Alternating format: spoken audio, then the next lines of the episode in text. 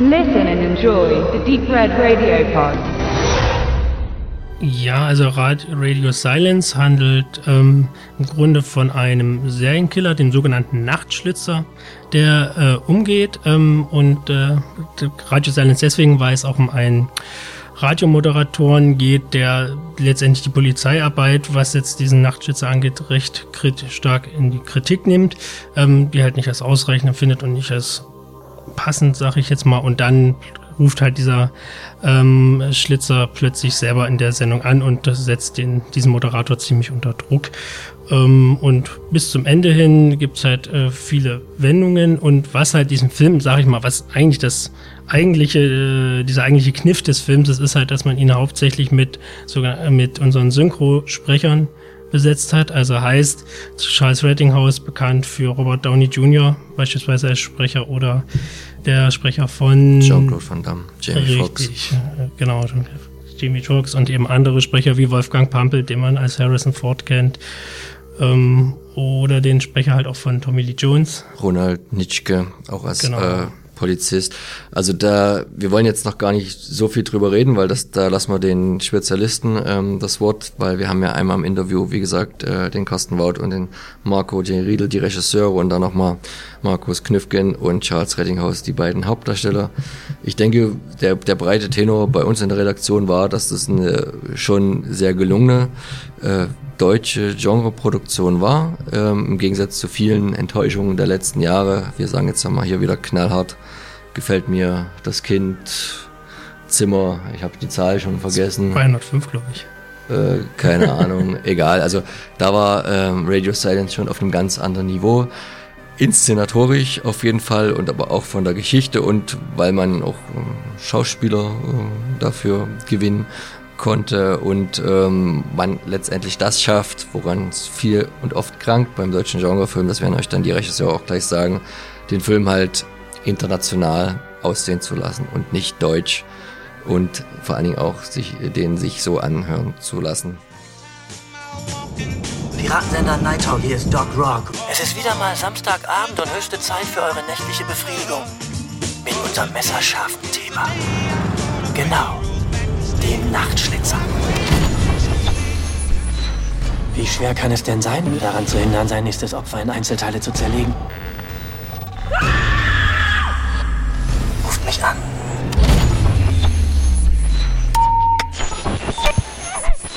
Mein nächstes Opfer ist gefunden. Oh, welch schwere Qual. Sie wird erleiden viele Wunden. Fünf sind's an der Zahl.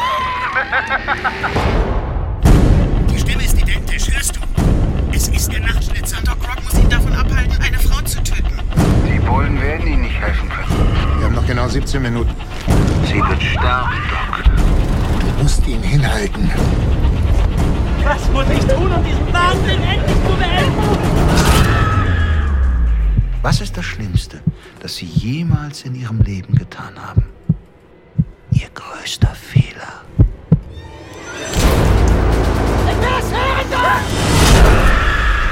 Leben oder sterben? Sie entscheiden.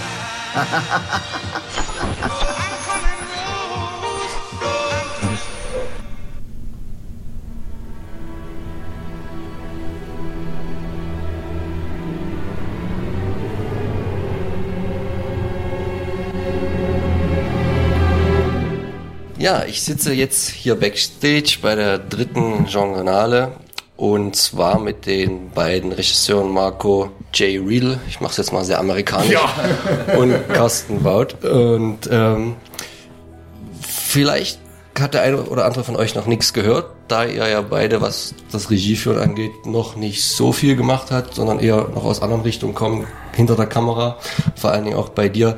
Stellt euch doch mal kurz vor, was habt ihr vorher gemacht, wo kommt ihr filmisch her, wo liegen eure Wurzeln? Bevor wir dann zum Film an sich kommen. Ja, also meine Wurzeln liegen, ich habe äh, Kamera studiert in Dortmund von 2003 bis 2011, ein bisschen länger. Ähm, ja, davor war ich kurz EB-Kameramann beim Fernsehen, ein paar Jahre und ja, und seit eigentlich seit 2011 eigentlich selbstständig und lebe in Berlin hier. Das ist die Kurzfassung. Und äh, wir haben uns in, in Dortmund kennengelernt, auch das Stil. Und äh, Marco hat bei meinem damaligen Diplomfilm glaube es war 2006, 2006 ja, ähm, Kamera gemacht, so haben wir uns kennengelernt. Haben dann den, den Kurzfilm On Air zusammen gemacht, ähm, was quasi so der, der Startschuss dieses ganzen Projektes war. Und äh, ja, ein paar Jahre später sitzen wir jetzt hier mit Radio Silence. Genau, aus 15 Minuten on air sind jetzt ungefähr 95 Radio Silence geworden. Äh, die Hauptkomponenten sind die gleichen geblieben, sprich die beiden Hauptdarsteller, äh, Knüffgen und Rettinghaus. Ähm, wie kam es? Wie kriegt man für ein Kurzfilmprojekt dann doch schon so relativ etablierte Gesichter aus dem deutschen äh, Fernsehen und auch aus dem äh, Synchronsprecherbereich?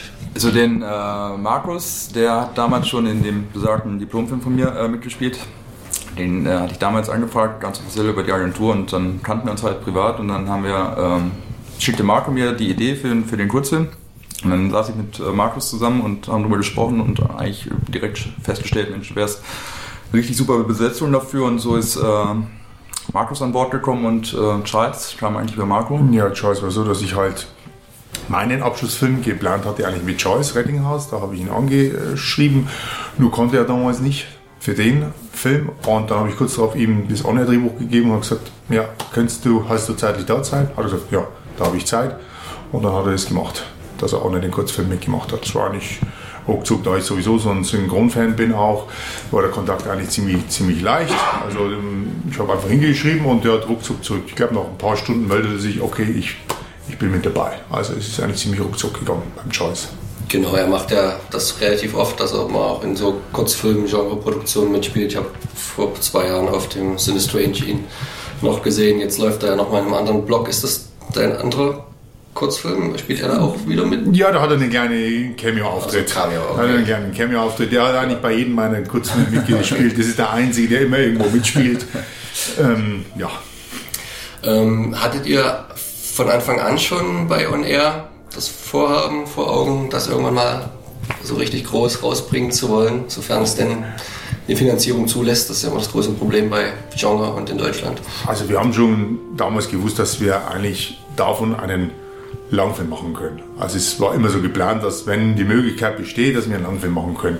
Aber wir wollten erstmal einen Kurzfilm machen, mit dem den Schock und Schrott gewinnen. Das war wirklich damals unsere. Messe. Wir machen jetzt mal einen Film, wo, wo wir letztendlich schon einen Shot gewinnen können. Und es hat tatsächlich funktioniert. Wir haben den Film gedreht Ende 2009 und dann 2010 sind wir schon Shot Gewinner geworden damit. Also der Trailer war jetzt nicht gedacht, wie das ja viele machen, dass man so, so ein 15 Minuten Vorschau auf ein Langprojekt macht. Das war schon ein eigenständiges Projekt, aber halt schon im Hinterkopf aus der Geschichte könnte man halt auch 90 Minuten machen. Ja. Genau. Was sind die großen Hürden dann aus dem Drehbuch für den Kurzfilm, dieses dann so zu strecken, aber trotzdem noch es nicht langweilig werden zu lassen, weil man kann ja grob sagen, ein Kurzfilm ist halt durch seine Kürze immer sehr kompakt und viel besser äh, was umzusetzen. Bei einem Langfilm muss man ja immer auf den Spannungsbogen achten. War es der gleiche Drehbuchautor? Ich, ja, ja. Also du hast es selber gemacht, ja, ne? du hast ja auch die Kamera geführt und fast jede Position. Naja, nicht fast, aber wir haben, das, wir haben uns da schon gut, äh, gut ergänzt. Ähm, wie das, ja, ähm, also es war einfach so, wir hatten ja vom Kurzfilm das Grundkonstrukt, auch diesen Twist am Ende. Dann haben wir nur, da habe ich nur, nur, nur gesagt, okay, den Twist können wir jetzt nicht zu 100% so lassen. Wir müssen noch einen hinten drauf geben, was ja beim Langfilm auch ist. Und wir haben einfach halt dann einen Charakter noch eingebaut, der, der den Nebenstrang macht, den B, den, den B-Plot. Das braucht man ja. Und, und so ist Charakter für Charakter noch, in, noch, in, noch hinzugekommen. Wir, wir, hatten natürlich eine Budgetierung, wir wussten, wir können nicht zu viele nehmen, weil sonst können wir uns das nicht leisten. Also das Drehbuch ist dann schon so entstanden unter Budget-Sicht. Wir wussten ungefähr, wie viel Geld wir hatten, also konnten wir nicht jetzt äh, komplett frei sagen, jetzt schreiben wir ein Buch, wo ja, letztendlich zwei, drei Millionen kostet. Ja. Also das war eigentlich so, dass wir immer wussten, wir haben und das Geld so und so müssen wir die Geschichte schreiben und so müssen wir sie hinbekommen.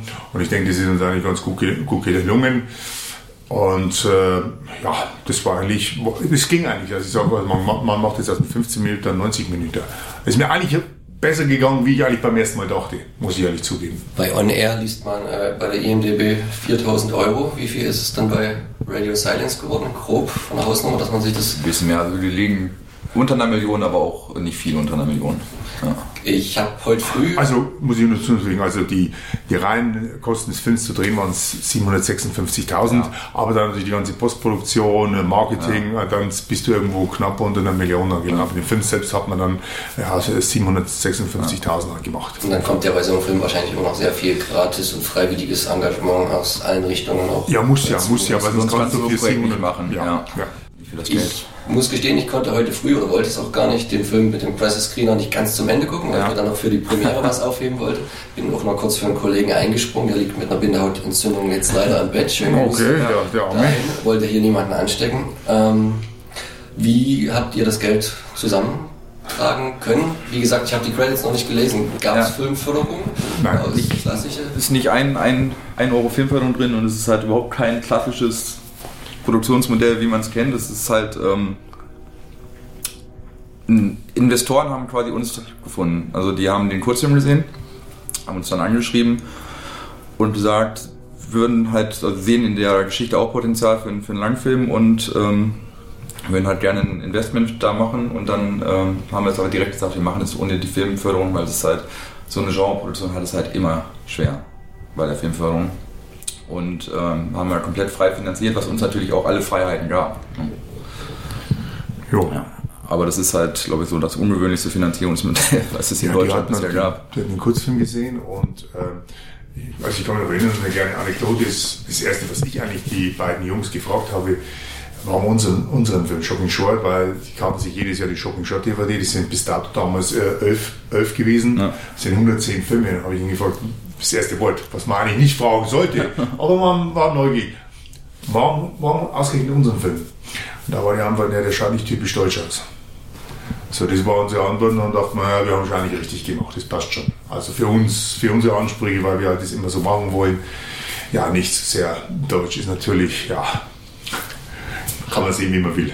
Hat man das immer so schon beim Dreh im Hinterkopf? Ich will ihn größer vermarkten, er darf nicht deutsch aussehen, deswegen verlege ich die Handlung nach Amerika und weil es dann einfach leichter ist, den dann dort Das, die Handlung ist jetzt nicht nach Amerika verlegt, also das ist im Prinzip, spielen wir in einem fiktiven Land. Westland heißt es. Westland oder Westland kann man sehen, wie Genau. man will. Ähm, Das ist halt aus, aus, aus Europa, also die zahlen zum Beispiel mit Euro und dann fährt aber ein amerikanisches Auto da lang und Ein Wimpel von der amerikanischen Footballmannschaft habe ich gesehen. Ja, ja, das, ist, Ja, ja. das ist halt alles, das ist alles ver, ver, vermischt. Klar könnte man sagen, das ist jetzt ein amerikanischer Film, ist das ein aber Statement, dass es sowas von Genrefilmen nicht wichtig ist? So ein bisschen auch eigentlich, dass das losgelöst Genau, also erstmal ist das nicht wichtig, wo das spielt, auch und wie es jetzt zeitlich eingeordnet ist. Das, also wir haben Ja. moderne Autos, wir haben alte Autos, das ist eigentlich äh, für die Geschichte äh, nicht wichtig. Und ähm, es ging aber jetzt gar nicht mal darum, so zu tun, als ob er in Amerika spielt, Genau. sondern eher um einen amerikanischen Look zu haben, weil es halt deutsche Genrefilme es beim, beim deutschen Publikum einfach schwer haben. Und wir wollten halt einen Look kreieren, wenn man den Trailer sieht, dass halt man nicht sofort sagt, oh, ne, schon wieder so ein deutscher Film, gucke ich mir erst gar nicht an, weil halt eine Menge Vorurteile da sind und genau, das wollte einfach nicht so, so, so ein Kon Ge Gesamtkonzept, was können wir machen, damit er nicht typisch deutsch ausschaut. Deswegen siehst du auch keine deutschen Polizeiautos, deswegen siehst du auch kein deutsches, äh, keinen deutschen Krankenwagen. Äh, wenn, dann hätte man amerikanisch oder einen anderen nehmen müssen vielleicht, aber dann haben wir gesagt, komm, dann machen wir ja gar nicht, weil so viel Geld haben wir gar nicht. Also sind alles so Sachen, was uns Leute im Nachhinein gefragt haben, jetzt eigentlich ja, warum, sind, warum ist jetzt da keine Polizei da oder warum ist jetzt da kein Krankenwagen zu der, der Szene da? Und dann haben wir gesagt, okay, erstmal das Budget und wir wollten keinen deutschen Krankenwagen im Bild haben. Das war einfach so ein, so ein, so ein, so ein, einfach so ein Grund, wir wollen es nicht, äh, diese typischen deutschen Sachen. An einem Krankenwagen erkennst du halt sofort Deutschland und an der Polizei sowieso. Ja, genau. Und dann hast du eigentlich schon gerne mal so ein Vorurteil weg. Also, für die normalen Genre-Gucker. Klar werden jetzt so viele Genre-Gucker in Deutschland ah, jetzt machen sie wieder Hollywood nach, Mensch, jetzt was ist denn das jetzt? äh, Haben wir auch schon gehört, dass halt so ein Zwischending ist. Ja, die wussten jetzt nicht, was sie machen wollten. Einen amerikanischen Film, einen deutschen Film, weil die sprechen wie ein Edgar Wallace-Film, also ist also Englisch, aber die sprechen Deutsch. Aber ich sage immer, das muss eigentlich nichts dazu tun, weil ich, äh, wenn die Geschichte dich packt, dann ist egal, wo die spielt, wann die, wann die spielt. Und ich denke, dass der Film Leute packt. Das haben wir also jetzt immer gehört am Schluss, wo sie viel Kritiken hatten, das und das, aber die Zusammenfassung immer, ja, war aber ein spannender Film. Da haben sie aber alle gesagt, ja, das war er. Und das ist so halt wenigstens dann, also wir haben schon nicht alles falsch gemacht. Du hast jetzt Edgar Wallace erwähnt, das war jetzt auch meinem Kollegen direkt aufgefallen, der sagt, das ist so so ein bisschen der Look, alles, was das Schauspielerische angeht, vielleicht ein Tick over, also jetzt nicht ganz biederer Realismus, Ja. was man ja im Genrefilm auch gar nicht, gar nicht so haben will. Was waren, waren das konkrete äh, Einflüsse, die euch da äh, den, den Weg geleitet haben? Was gab es noch so? So ein bisschen Giallo, die Rose, die Handschuhe. Also das, ist, das ist so witzig, also viele Journalisten sagen halt immer, ich sehe ganz viele Einflüsse davon, ich sehe ganz viele Einflüsse davon. Wir haben jetzt aber nicht bewusst gesagt, wir wollen jetzt äh, Elemente daraus nehmen, daraus nehmen. Wir haben im Prinzip einfach wollten was kreieren, was wir selbst mögen, der uns gefällt. Ne? Und jetzt nicht versuchen, irgendwen zu zitieren oder zu, klar sind auch Zitate drin. Aber jetzt vom Designkonzept wollten wir halt schon ein eigenes Ding einfach kreieren. Aber das machen wir immer solche, solche Ja. Zitate. Jeder, der unsere Filme kennt, auch Kurzfilme, wir zitieren ja immer, wie Back to the Future ist auch hier in Ready Science, der ist in jedem Film mit dabei. Ja. Also das ist so, so ein Ding, das ist unser Lieblingsfilm von uns drei, halt, der Marc ist unser Kompagnon noch, wir sind Back to the Future Fans, wenn du in jedem Film, wenn du anguckst, ist irgendwo was mit Back to the Future drin, das bringst du gar nicht raus und das werden wir in Zukunft machen, ist egal welcher Film es sein wird. Und äh, klar, dass wir ein bisschen so die 80er Slasher-Movies da ein bisschen so revivalen wollen, auch vom Look, vom, vom, vom, vom Farblook, das war natürlich schon so angedacht, dass man so ein bisschen so ein, in Köln so, wenn man sieht, so einen 50er-Jahre-Look hat, äh, natürlich dann das Mikrofon, aber ich kenne keinen einzigen Film, der ein normales Mikrofon dahinstellt. Also nicht, auch Hollywood-Produktionen stellen solche Mikros hin, weil sie einfach nur geil aussehen. Für Punkt. Das war für uns, für mich oder auch als, als Kameramann immer so, es muss einfach nur gut aussehen. So wie der Till, der Till Schweiger das ja auch macht. Ja.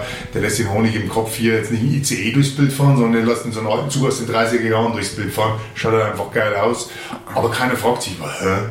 warum fährt jetzt da kein ICE durchs Bild? Also es ist halt so, wir sagen immer, da muss der Look noch vor der Realität gehen, finde ich immer, weil es halt einfach, ja, es muss einfach nur gut aussehen. Das fiel mir auch auf. Also ihr habt ja gesagt, ihr habt den, den Ort schon, also ihr habt das Ganze entortet, ihr habt es ja auch irgendwo entzeitlicht. Also jedes Radio ist alles so 60er, 70er Jahre. und halt gleichzeitig hat aber trotzdem jeder ein Smartphone und man merkt, das Spiel könnte heute spielen. Ich fand es sehr lustig, dass ich äh, meinen alten Plattenspieler bei euch im Film wiedergefunden habe. da dachte ich, der kommt mir doch bekannt vor, aber ich glaube, ich hatte einen Rot. Ja. Also das war euch, das wolltet ihr genauso rausnehmen, diese Komponente, diese Einortbarkeit. In der Genau, genau. Das, das war einfach, wir wollten so offen sein wie von Jahren, weil das gibt es ja auch. Ist ja nicht so, dass es nicht gibt. Zum Beispiel, jeder sagt immer gerne mit der ersten Einstellung, kommt gerne mal diese 60er Jahre äh, Ford Galaxy da reingefahren. Du, in Deutschland fahren solche Autos rum. Sogar in meiner Heimat fährt einer mit so einem Auto rum. Aber da wundern sich, ja, solche Autos fahren uns nicht bei uns. Das ist doch jetzt amerikanisch, warum fährt jetzt kein Trabi auf Deutsch? Ja, komm, ich meine, äh, oder ein Golf. Dann sag ich, jetzt lass mal ein Golf durchs Bild fahren. Mann, wie ätzend das aussieht. Ja? Ich meine, äh, also wir geben schon immer sehr viel auf den Look, was Leute auch so kennen, was aus Amerika halt einfach so ist. Also es gibt ja auch hier in, äh, in, in, in Zodiac und so und alles, die ganzen äh, anderen Bekannten oder auch was jetzt in der jetzigen Zeit spielen, da fahren oft solche Leute solche alten Autos und fahren jetzt keinen neuen Cayenne Porsche, und den haben wir ja auch mit drin, wir haben ja alles drin. Weil das war so offen wie möglich, Handys, alte Radios, weil es es ja so gibt. Nicht vielleicht bei jedem zu Hause, aber definitiv kann sich jeder daran erinnern, ja, meine Oma hatte das und ich habe sogar noch so einen alten Plattenspieler, wie du meintest. Also es ist so ein bisschen so ein, schon so, so, so eine Reminiscierung, ein bisschen hier so, ein bisschen die Filme so, 80er Jahre Slasher-Movie ist ja so typisch Nachtschlitzer. Ich meine, äh, also wie gesagt, es ist nicht alles ernst gemeint, was den Film jetzt anbelangt. Wir, wir haben jetzt keinen ernsthaften Thriller machen wollen, eh, vor allem nicht in Deutschland, wo ich dann sage, ja, jetzt wie einen ernsthaften Thriller. Okay, das lassen wir mal bei den Amerikanern, dass man dann sowas wie Hannibal macht oder wie auch immer so ernsthafte. Das können die, glaube ich. Denen kaufen man, kauft man es ab. Uns, wenn wir einen ernsthaften Thriller gemacht hätten, so einen richtig ernsthaften, äh, also dann hätten sie, dann würden sie uns wahrscheinlich noch mehr, die Kritiker, ein, eine auf die Fresse hauen, auf Deutsch gesagt. Das ist aber immer schwer, weil dann fällt man ganz leicht ins Unfreiwillig Komische, wenn es zu überspitzt ernst ist. Und dann Genau. deswegen diese Edgar Wallace. Ich denke, die, die haben da damals auch immer sehr gut die, die Mischung gefunden, Ja. zwischen Suspense und Spannung, aber halt trotzdem auch noch mit, mit Augen Genau. zwinkern.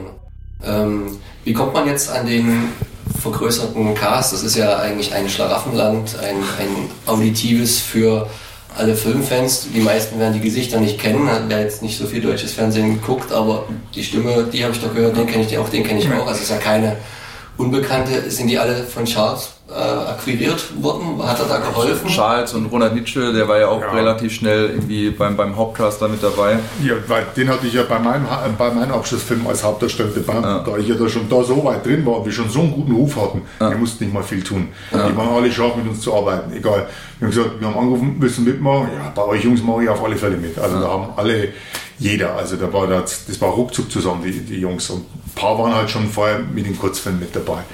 Und dann sind ein paar neue hinzugekommen.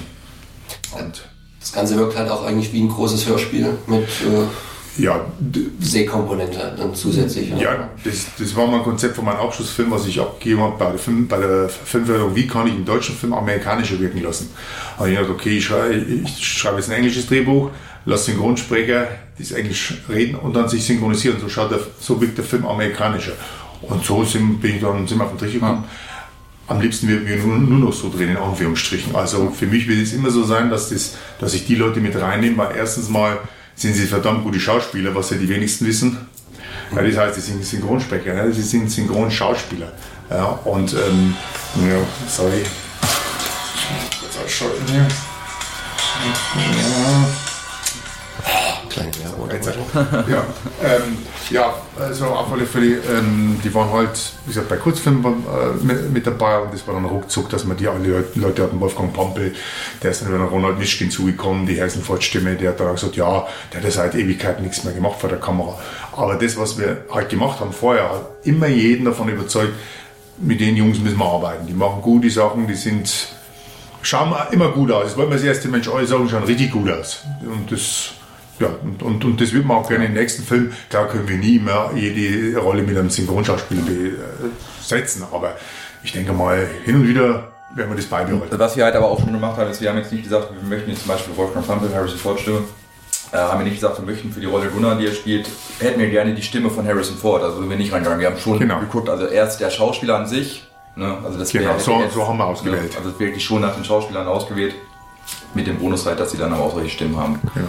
Ist es denn Produktionstechnik technisch für mich als Laien ähm, einfacher, wenn ich jetzt den Film nur auf Englisch drehe und dann mit diesen Synchronassen sie sich wieder auf Deutsch synchronisieren lasse? Oder eigentlich, wenn man es zweisprachig gleich filmt für die internationale Auswertung in Deutschland und in Amerika? Da frage ich jetzt die Regisseure. Also kurz mal, also der ist jetzt nicht auf Englisch gedreht, das war jetzt ein anderer Film. Genau, das war mein Abschlussfilm, Ja, ja. den habe ich in Englisch gedreht. Ja, ja. Der wollte Ja, ja. sagen, sie ist auf Deutsch gedreht, ganz, das Ganze mal gedreht. Also auf und auf Deutsch. Und er lässt sich trotzdem verkaufen ins Ausland. Man sagt ja immer, Amerika. Amerika ist, ist schwierig. Amerika, Kanada, Weil sie es ja. nicht gewohnt sind. Genau. Okay. Also die gucken halt Anspruchs-Arthouse-Filme, das gucken sie halt mit Untertiteln. Äh, sowas würden sie halt nicht mit Untertiteln gucken und synchronisiert halt, äh, kennt sie halt nicht. Das ist für die halt fremd. Gibt es, ne? Aber sonst, so gerade asiatischer Raum und sowas, Ja. wo, wo halt eh synchronisiert wird. Ost, Ost, Ostblock und so, da ist er schon, da ist er, ver- da ist er verkauft worden, sogar wir wissen. Wir werden ja auch leider nicht in alles involviert. Aber da wissen wir es halt so in asiatischen Ländern, aber da typisch die Englisch, die englisch sprechenden Länder hast du halt ein bisschen Probleme. Wäre das trotzdem ein Traum und ein Ziel, ein, ein Remake vom eigenen Film zu machen? Weil das ist ja dann immer so die Notlösung, Das sie jetzt ein Remake, Remake. an Stoff interessiert sind. Wir haben, wir haben da schon mal drüber nachgedacht, äh, jetzt vom Kurzfilm zum ersten Langfilm und dann noch ein Remake. Sehr gerne, aber ich würde auch zwischen jetzt erstmal wieder gerne was anderes machen, bevor wir jetzt gleich ein drittes Mal nochmal äh, die gleiche Story verfilmen. Aber allgemein sehr gerne. Ja, also ich sag, ich würde auch gerne so, so einen zweiten Teil drehen, aber ich glaube, dazu wird es nicht, nicht mehr kommen, weil eigentlich die Geschichte für den zweiten Teil hat man schon. Eigentlich wäre es jetzt erstmal richtig losgegangen für Genre-Fans, weil viele sagen immer, ja, der ist ja gar nicht wirklich brutal. Sag ich, ja du, das muss man vorstellen. Der Film geht über einen Radiomoderator, der muss das verhindern. Der sitzt 70% an seinem Stuhl, was soll er denn machen? Also das war die, die Grundbedingung. Ja? Und, und was soll der Nachschütze machen? Soll er rumfahren von einem Haus zum nächsten und abmuchsen während das Ding? Das ist dann auch bloß so, dass, dass halt jemand abgemuxt wird. Weißt du? Aber da haben wir gesagt, der zweite Teil, der will jetzt interessant werden. Weil der will nahtlos übergehen, das ist so gemacht, dass er nahtlos weitergeht. Da will jetzt dann der Nachschütze richtig loslegen. Weil jetzt kann er auch, weil jetzt bist du nicht mehr gebunden an wie Mikrofon, an Radiostation. Es kann sich frei und da hat man schon, da wären sieben, acht Leute schön, äh, wäre es abgegangen, gleich am Anfang. Und, aber es wird leider nicht mehr dazu kommen, gehe ich mal davon aus. Naja, es muss ja nicht immer Blut fließen. The less you see, the more you get. Das ist ja manchmal Ja. auch eine ganz, Ja, ganz genau. gute Devise. Das ist ja auch sowas, um dann das überzuleiten, was mich manchmal an dem guten Versuch, einen neuen deutschen Genrefilm zu etablieren, stört, dass manchmal dann die, die, die Handlung sehr hinten runterfällt. Ich nenne jetzt mal keine Beispiele, ähm, aber da wird dann sehr viel in äh, Effekte investiert, auch in Darsteller, aber irgendwie hat man dann so das Gefühl, ein Drehbuch wurde nebenbei geschrieben, bei euch jetzt äh, definitiv nicht, aber es gab so ein paar Beispiele in den letzten Jahren. Wie findet ihr deswegen allgemein so eine Veranstaltung die, wie die Genrenale als Paralleluniversum zur großen Berlinale. Das ist halt äh, eines der wenigen äh, Plattformen, die es in Deutschland gibt für solche Filme. Es gibt, wir hatten ja auch zum Beispiel, äh, als wir jetzt den Kurzfilm oder jetzt auch den Langfilm auf Festivals eingereicht haben, wir sind in Amerika auf unheimlich vielen Festivals gelaufen. In Deutschland ist die Journale das erste Eine Fantasy- Festival. Filmfestival Fantasy gibt's noch im haben wir zeitlich nicht geschafft sonst. Das war's. Ähm, das war's, aber das ist nicht so, weil, weil wir jetzt nicht genommen wurden in Deutschland, sondern wir- es gab gar nichts, wo man einreichen kann. Also wo man mit so einem Genre einreichen kann. Das heißt, es gibt in Deutschland halt keine Festivalkultur im, im Genrebereich.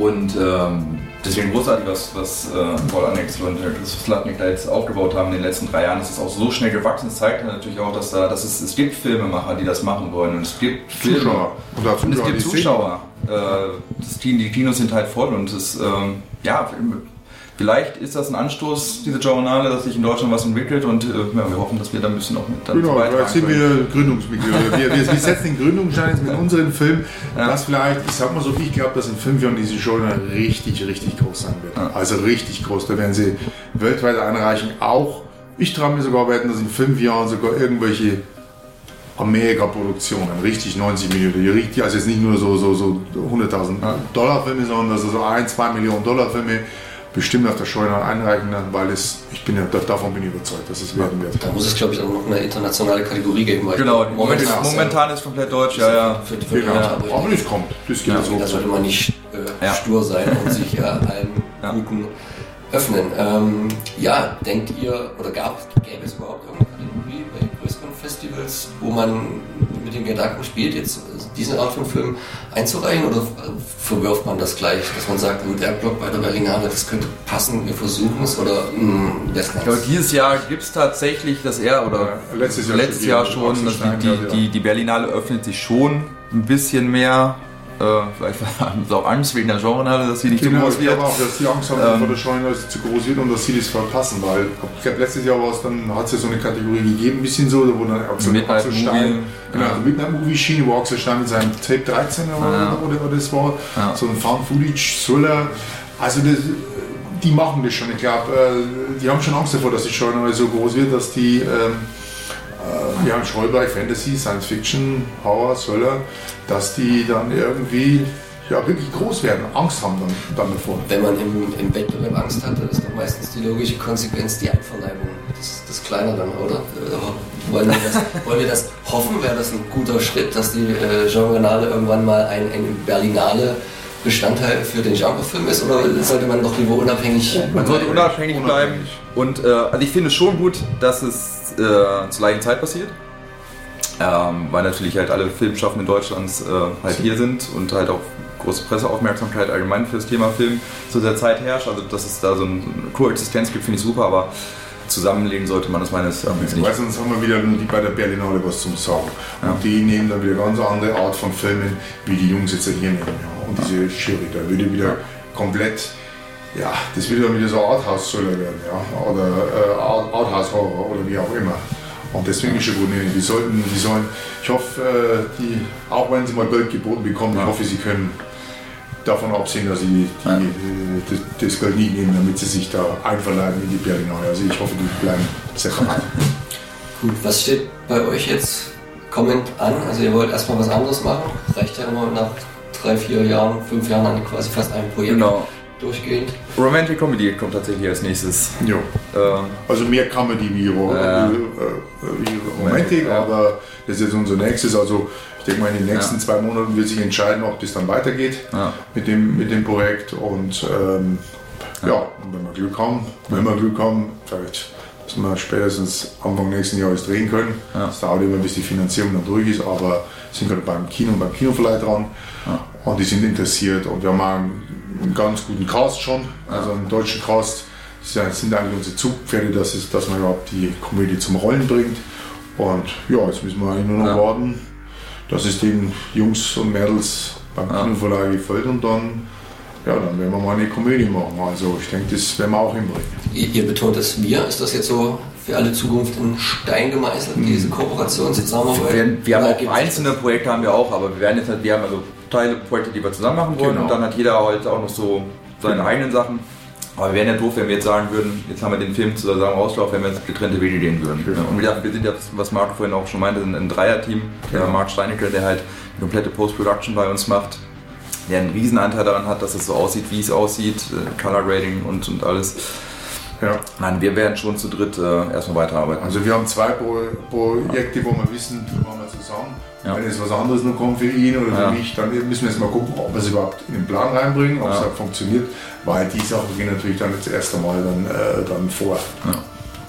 Gut, also ihr seid nicht auf äh, Genre, wo man jetzt nicht unbedingt die Komödie mit reinzählt, obwohl es ja eh blöd Ja, ist, weil jedes, jedes Genre ist ja... Genau, also da möchte ich mich Genau. auch gar nicht festlegen. Und also gerne irgendwann mal wieder äh, einen Film, aber da haben wir auch mal drüber gesprochen, dass wir gesagt haben, jetzt, vielleicht sollte man nicht jetzt direkt wieder so einen Film machen, weil du halt schnell in der Schublade bist. Und gerade in Deutschland sind sie sehr schnell mit solchen Schubladen. Ähm, das dann sagen ja jetzt, die machen doch nur solche Horror-Thriller, äh, können die überhaupt Komödie?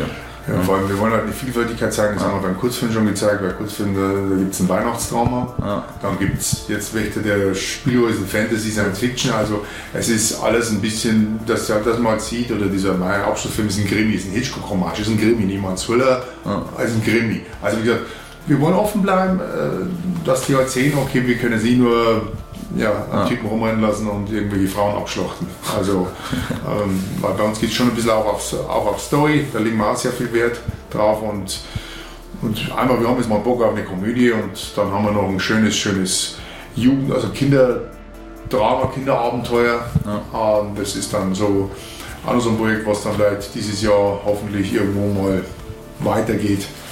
Und ja, wenn was anderes mal reinkommen sollte, mal so eine, schön wäre, wenn man mal eine Auftragsarbeit bekommen würde. Genau. Also, dass man nicht immer selbst die ganze Vorleistung bringen muss, sondern dass mal ein Produzent kommt, Mensch Jungs, habt eure Sachen gesehen, ich habe hier so ein ähnliches Buch, wollte das machen. Und dann würde man sogar Da würde man sogar wieder Genre machen. Also Genau. das gilt jetzt halt nur auf eigenentwickelte Projekte. Wenn jetzt jemand kommt, zum Beispiel ein Produzent, sieht jetzt äh, Radio Silence mit Feathers und hat halt ein Genre, ein Buch auf dem Tisch, und sagt, ich würde gerne, dass ihr das macht, dann klar. Genau. Aber dass man jetzt selbst wieder drei Jahre in so einem Projekt, wenn man das wirklich mit Drehbuch entwickelt, dauert es halt einfach so lange. Dann jetzt lieber da erstmal was anderes machen. Gut, ähm, dann sind wir auch schon am Ende angekommen. Ihr habt wahrscheinlich heute noch eine Menge Verpflichtungen. Guckt ihr auch viel noch am Wettbewerb oder bleibt dafür gar nicht so viel Zeit? Also heute zumindest bleibt da keine Zeit. Ja, heute nicht. Also ich gehe jetzt noch schnell in meinen äh, Kurzfilm-Blog da rein und dann kommt das nächste Interview schon und dann äh, heute Abend hier um halb acht schon hier sein, da haben wir auch noch ein Interview. Also heute werde ich nicht mehr den Film gucken. Premierenparty heute Abend noch. Genau, das auch noch. Genau. Das wird noch, auch noch lang gehen. Also, und morgen geht es auch schon wieder um 11 Uhr, glaube ich, dann los, der nächste Block. Ja. Aber ich denke mal, morgen Abend zur ähm, Abschlussfeier oder zur, Ja, zur, zur, zur Preisverleihung. Ich meine, wir werden jetzt keinen Preis bekommen, ja, Aber aber Konkurrenz. ich glaube, es glaub, ist reiner Kurzfilmpreis, glaube ich. genau, kurz für den Preis. Ähm, und äh, ja, schauen wir mal. Gut, bei uns haben immer die Gäste das letzte Wort. Was gibt es von eurer Seite noch zu sagen an das Publikum, an die Hörer, Freunde des Genrefilms? nicht nur an die Freunde des Genrefilms, sondern an alle Freunde des Films, dass sie äh, deutschen Genrefilm nicht immer gleich vorverurteilen sollen. Äh, gibt dem Ganzen mal eine Chance. Die DVD kommt am 27.02. raus. Äh, Würde mich freuen, wenn ihr sie schaut. Und ich freue mich auch immer über Feedback. Ja, Feedback auf unsere Facebook Homepage, Seite, Facebook, ja. ob Ihnen der Film gefallen hat oder ob er Ihnen nicht gefallen hat. Ihr habt es gehört und damit schließen wir das Interview. Danke Ja, an Dank. euch. Ja, Beiden. Viel Spaß noch. Jo, danke Tschüss. dir.